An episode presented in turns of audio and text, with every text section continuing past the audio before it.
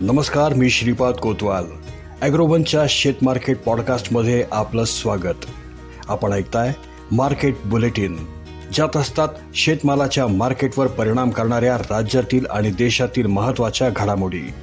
सगळ्यात आधी आजच्या ठळक घडामोडी. नमस्कार शेतकरी बंधूंनो आजच्या मार्केट बुलेटिनमधील ठळक गोष्टी.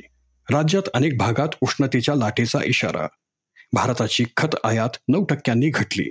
बटाटा उत्पादन घटीच्या अंदाजाने दरात सुधारणा. देशातील कापूस वापरात महिन्याला दहा लाख गाठींची घट. आणि खाण्यासाठी पुरेसे अन्न मिळत नसलेल्या लोकांची संख्या दोन हजार वीस एकवीसमध्ये सर्वाधिक होती. त्यातच युक्रेन रशिया युद्धामुळे जगभरातील अन्न साठ्यावरती परिणाम झाला आहे. ही परिस्थिती आणखीनच भयानक होण्याची शक्यता आहे. जगात किती लोकांना अन्न टंचाई जाणवते ही समस्या का निर्माण झाली? पाहुयात आजच्या मार्केट बुलेटिनमधून. असानी चक्रीवादळाच्या प्रभावामुळं राज्यात ढगाळ वातावरण होतंय. तरी उन्हाचा चटका वाढलाय. मंगळवारी सकाळपर्यंतच्या चोवीस तासात उच्चांकी म्हणजे पंचेचाळीस पॉईंट आठ अंश सेल्सिअस इतक्या तापमानाची नोंद झाली आहे. उत्तर महाराष्ट्र आणि विदर्भात आलेली ही उष्णतेची लाट उद्याही कायम राहण्याची शक्यता आहे. तसंच राज्यात ढगाळ वातावरणासह तुरळक ठिकाणी हलक्या पावसाचा अंदाज हवामान विभागानं वर्तवला आहे हवामान विभागानं सध्या महाराष्ट्रातील नंदुरबार धुळे जळगाव आणि विदर्भातील अकोला अमरावती वाशिम यवतमाळ या जिल्ह्यात उष्णतेच्या लाटेचा इशारा दिला आहे भारत खतासाठी आयातीवरती अवलंबून आहे. आयातीवरील खर्च कमी करण्यासाठी भारताने प्रयत्न सुरू केले आहेत. दोन हजार एकवीस बावीसमध्ये खत आयात नऊ टक्क्यांनी कमी झाली आहे खत आयात आणखीन कमी करायची असेल तर देशात युरियाचे उत्पादन वाढवावे लागेल. तसेच डीएपी खतांचा वापर कमी करावा लागेल. चालू हंगामात खत आयात मागील वर्षाच्या एकशे त्र्याण्णव लाख टनांवरून एकशे पंच्याहत्तर लाख टनांवरती पोहोचली आहे. परंतु युरिया पोटॅश आणि एनपीके खतांची आयात मात्र कमी झालेली नाही. तर डीएपी खतांची आयात बारा टक्क्यांनी वाढली होती. यंदा उन्हाळा लवकर सुरू झाला. या वर्षीचे मार्च आणि एप्रिल महिने गेल्या एकशे बावीस वर्षातील सर्वाधिक उष्ण महिने ठरले. याचा मोठा परिणाम पिकांवर होतोय. बटाटा पिकालाही बेमोसमी पाऊस आणि उष्णतेचा फटका बसलाय. बंगाल आणि उत्तर प्रदेशात बटाटा पिकाच्या उत्पादनावर परिणाम झाला आहे. बंगाल बटाटा उत्पादनात दुसऱ्या क्रमांकावर आहे. परंतु येथे उत्पादनात तेवीस टक्के घट होण्याची शक्यता आहे. असं असलं तरी बिहार गुजरात आणि राजस्थानमध्ये उत्पादन चांगलं आहे.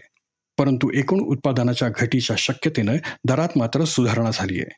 गेल्या वर्षी या काळामध्ये बटाटा चौदा ते सोळा रुपये प्रति किलो होता. हाच दर यंदा बावीस ते चोवीस रुपयांवरती पोहोचलाय कापूस उत्पादनात यंदा मोठी घट झाली आहे. त्यामुळे देशात कापसाचा भाव विक्रमी पातळीवरती पोहोचलाय केवळ देशातच नाही तर आंतरराष्ट्रीय बाजारातही कापूस भाव खातोय. जागतिक पातळीवर कापूस उत्पादन घटले मात्र वापर वाढला. त्यामुळे कापसाचे दर तेजीत आलेत. शेतकऱ्यांना यंदा कापसाला चांगला दर मिळाला. मात्र उत्पादकता घटल्याने हंगाम तसा तोट्यातच राहिला असं शेतकऱ्यांनी सांगितलंय.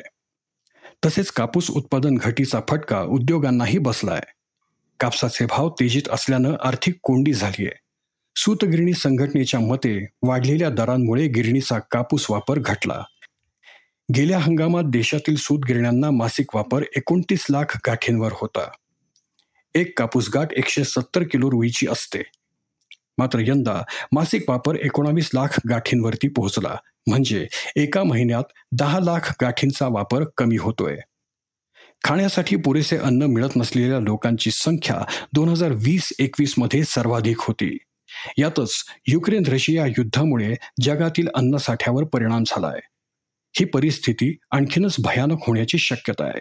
संयुक्त राष्ट्रांची अन्न आणि कृषी संघटना जागतिक अन्न कार्यक्रम आणि युरोपियन संघ यांनी जगातील अन्न समस्येसंदर्भात एक अहवाल प्रसिद्ध केला आहे. या अहवालात ही माहिती देण्यात आली आहे. अहवालानुसार जगातील त्रेपन्न देशांमध्ये सुमारे वीस कोटी लोकांना खाण्यासाठी पुरेसं अन्न मिळत नाहीये. ही संख्या आतापर्यंतची सर्वाधिक होती. अन्न समस्या असलेल्या लोकांची संख्या वाढण्यामागे तीन महत्वाची कारणं आहेत. ती म्हणजे अनेक देशांमध्ये सुरू असलेले संघर्ष हवामानातील बदल आणि कोरोना महामारीचा जागतिक अर्थव्यवस्थेवरती झालेला परिणाम. अन्नासाठी वणवण कराव्या लागणाऱ्या लोकसंख्येत चार कोटींनी वाढ झाली आहे. ही वाढ गेल्या अनेक वर्षातील उच्चांकी ठरली आहे.